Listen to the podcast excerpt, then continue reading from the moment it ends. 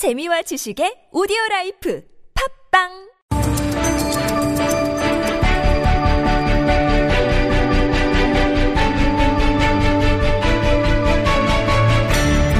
부끄러워할 줄 아는 세상을 꿈꿉니다.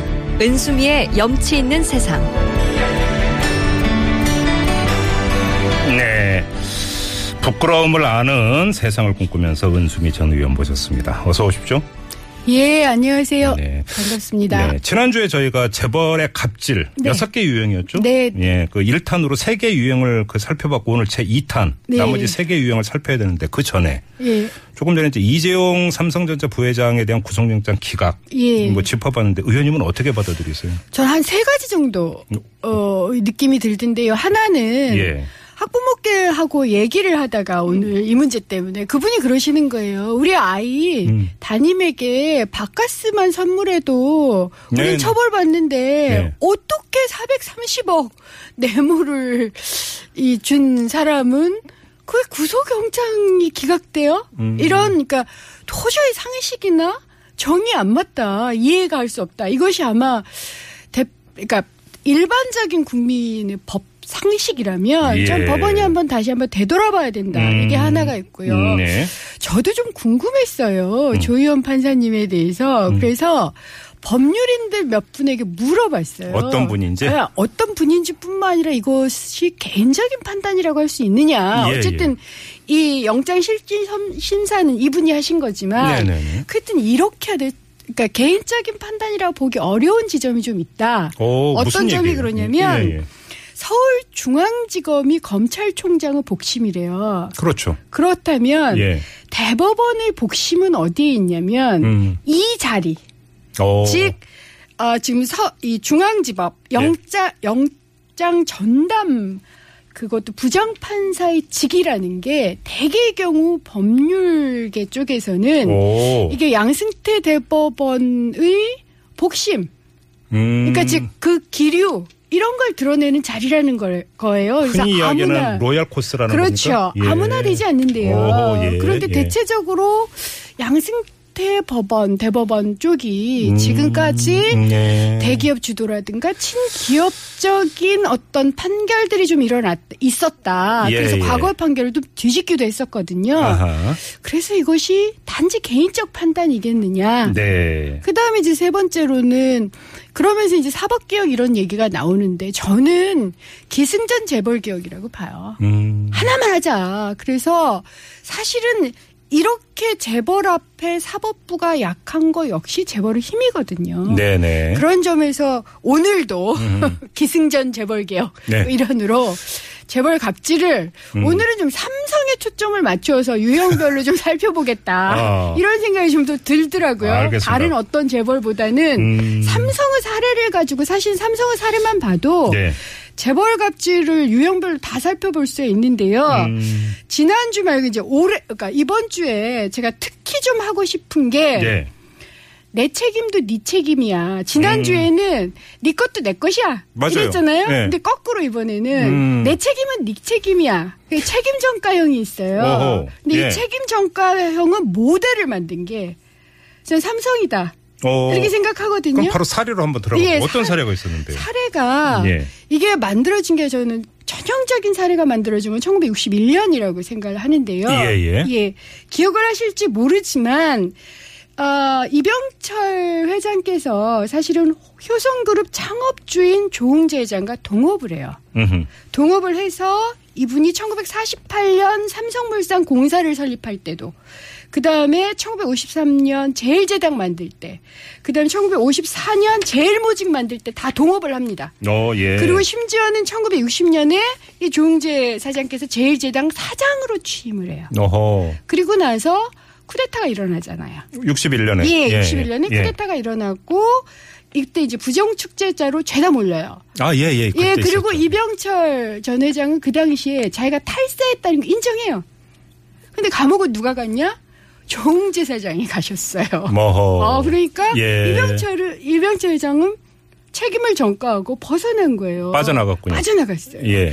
이게 1966년에도 다시 한번 반복돼요. 어허. 그게 사카리 밀수 사건이거든요. 그 유명한, 예, 예, 그 예. 유명한 사카리 밀수 사건 때 기억하실지 모르겠지만 어쨌든 이게 이제 박정희 대통령에게 돈이 갔다. 음흠. 지금하고 비슷한 거예요. 음, 예. 그 사카리는 밀수에서 판매한 거의 그 돈이 정권으로 갔다. 네네네. 근데 그 당시 이병칠 대신 책임을 진 사람이 심지어는 둘째 아들이잖아요.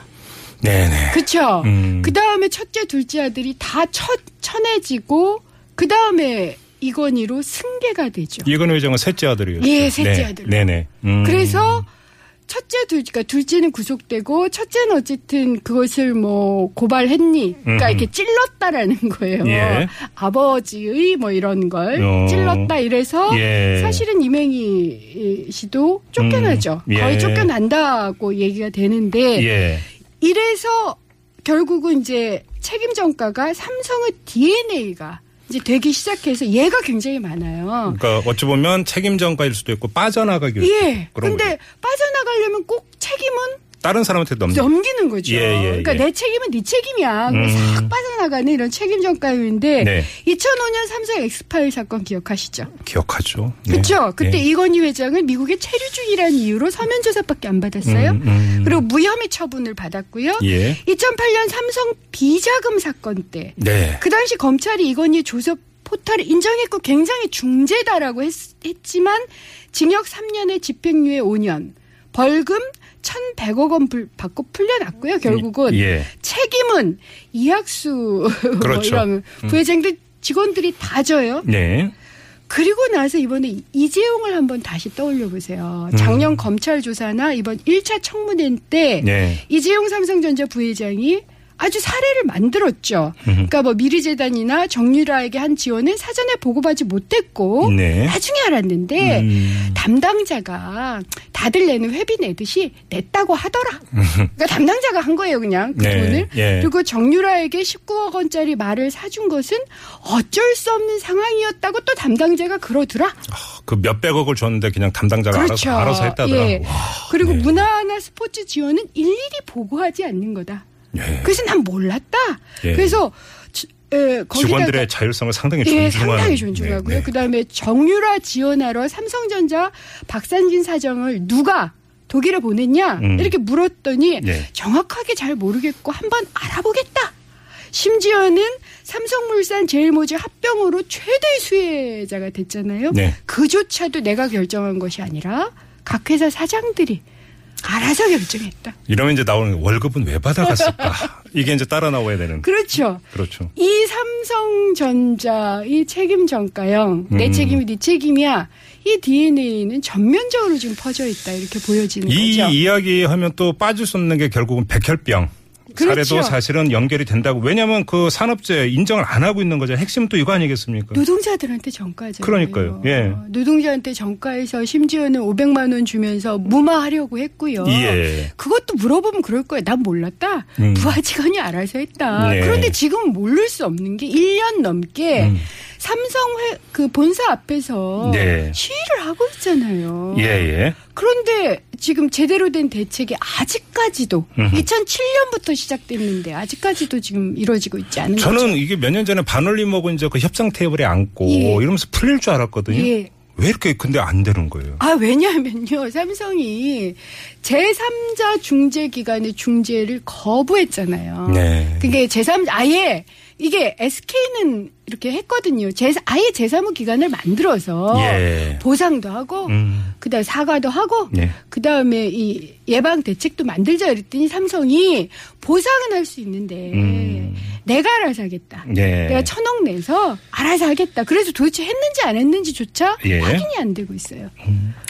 지금 백혈병 얘기 나왔으니까 여기서 잠시 끊고 예. 잠깐 홍보 말씀 드리고. 자, 우리 애청자 여러분, TBS TV가 또 하나의 영화를 오늘 밤 9시 30분에 또 하나의 약속. 네, 또 하나의 영화를 방영하는데요. 그게 바로 또 하나의 네, 약속입니다.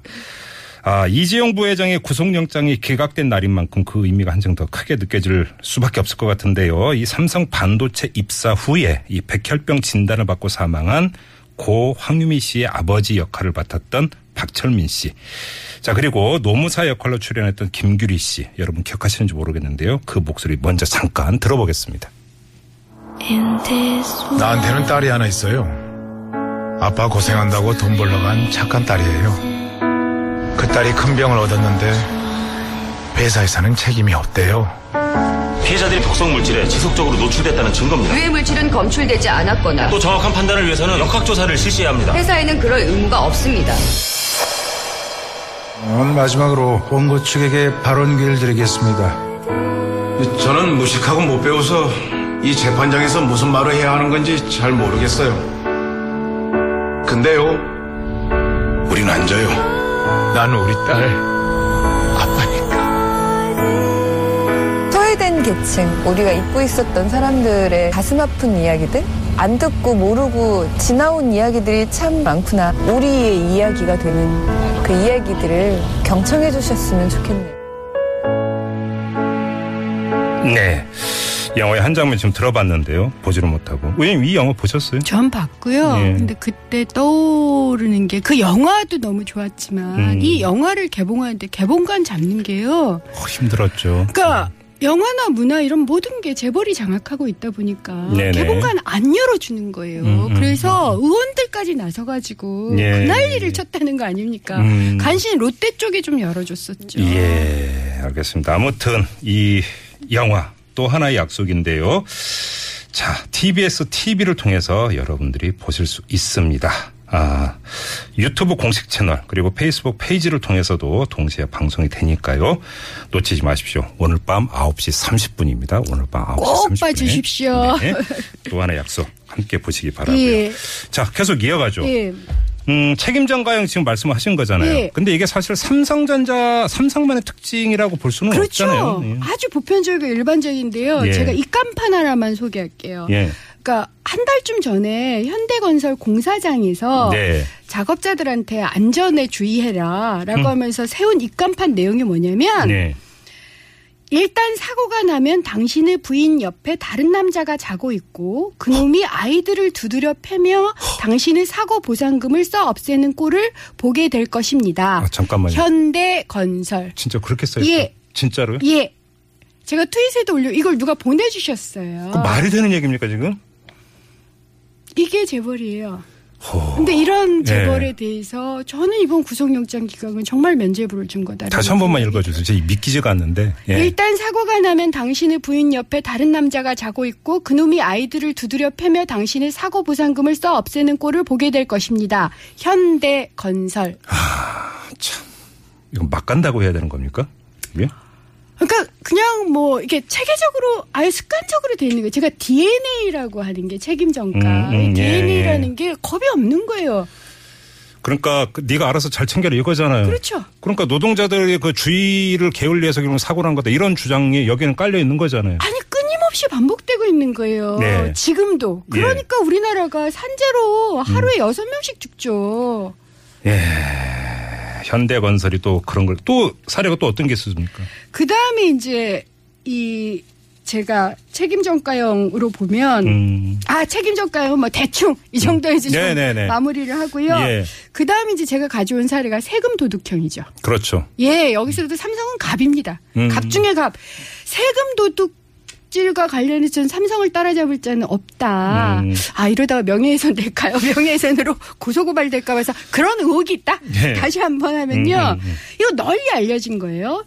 이 이재용 전 부, 아, 이재용 부회장이 1995년 27살 때 이건희 회장으로부터 60억 8천만 원을 증여받죠. 예. 증여세로 16억 원 내요. 네. 그리고 나서 지금까지 뭔가 증여세나 이런 걸 낸 적이 없죠. 네. 그런데 재산 규모가 8조예요.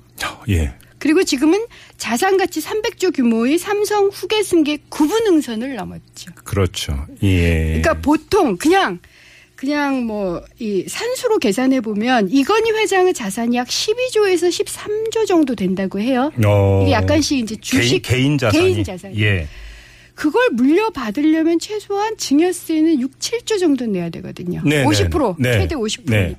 지금까지 딱 16억 내고 후계의 구분 응선을 넘었다. 예. 이게 최대의 수익률이에요. 결국 한마디로 편법 상속인 거죠. 그렇죠. 음. 현대도 막상 막하예요. 네. 정의선의 경우도 현재 3조 원대의 자산가거든요. 예, 예. 일감 몰아주기 등등의 방식으로 세금 제대로 내지 않고 후계 승계했어요.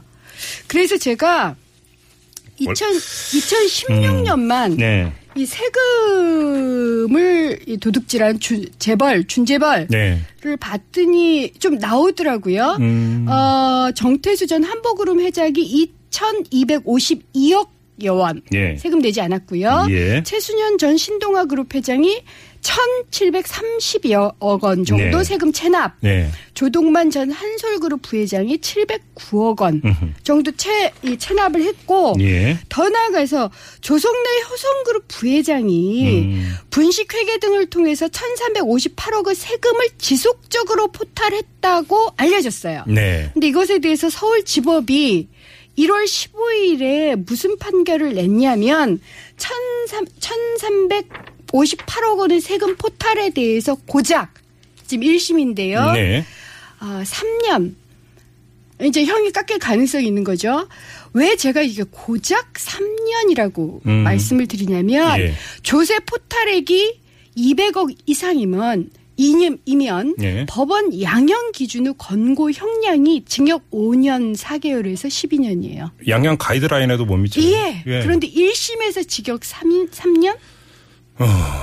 그러면 뭐 2심 그리고 대법원 가서는 어떻게 될까 이렇게 추정이 되잖아요. 외국 같은 경우는 특히 선진국은 탈세 보면 엄청난 중범죄라면서요. 탈세는. 아니 다시 경영을 못 해요. 음. 그러니까 중범죄로 형 그러니까 법적인 제재를 받을 뿐만 아니라 예. 도덕적으로도요. 예, 예. 그냥 얼굴을 들고 다닐 수가 없어요. 그러니까요. 어. 그럼에도 불구하고 한국은 재수 없어서. 재수 없어서 걸린 걸로. 거기다가 이병철 이건이 이재용으로 이어진 이 라인은 네. 이 이 라인은 단 한 번도 구속영장조차도 제대로 청구된 적이 월급쟁이는 따박따박 원천 징수해 가면서. 그렇죠. 그러니까요.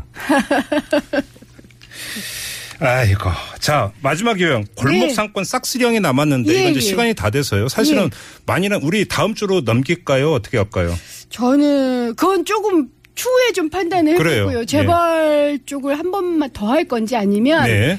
전 청문회에서 드러난 모렴치도 대단하다고 봐서 예, 이번에 예. 국회에서 음. 청문회 또 결산 보고서도 나왔거든요. 한 음, 700여 쪽 돼서 제가 그걸 지금 읽고 있는지라 네. 한번 청문회에서 드러난 모렴치를 음. 다뤄볼까? 음. 아니면 재벌을 다시 한번 다루든가 혹은 또 별도로 뭐 기회를 기회는 계속 될 거니까요. 저는 네네. 기승전 재벌 개혁이 제 입에 달고 사는 사람이어서 목요일 그 염치 있는 세상은 다음 주에도 오고 다다음 주에도 예. 오게 돼 있습니다. 알겠습니다. 오늘은 여기서 마무리하고요. 지금 8824님이 문자 주셨는데 예. 택시 운전 중인데 방송 듣고 운전을 제대로 못 하겠어요라는 문자를 주셨습니다. 아이고 그래도 운전 조심하십시오. 화가 그래- 많이 나셨죠. 아 우린 시작이잖아요. 그러니까요. 야, 화 날 때는 소리를 한번 확 지르고요. 네. 하지만 우리가 이길 겁니다. 이제 시작인데요, 뭐. 알겠습니다. 자, 오늘은 여기까지 하죠. 네, 은수미의 염치 있는 세상이었습니다. 고맙습니다. 예, 감사합니다.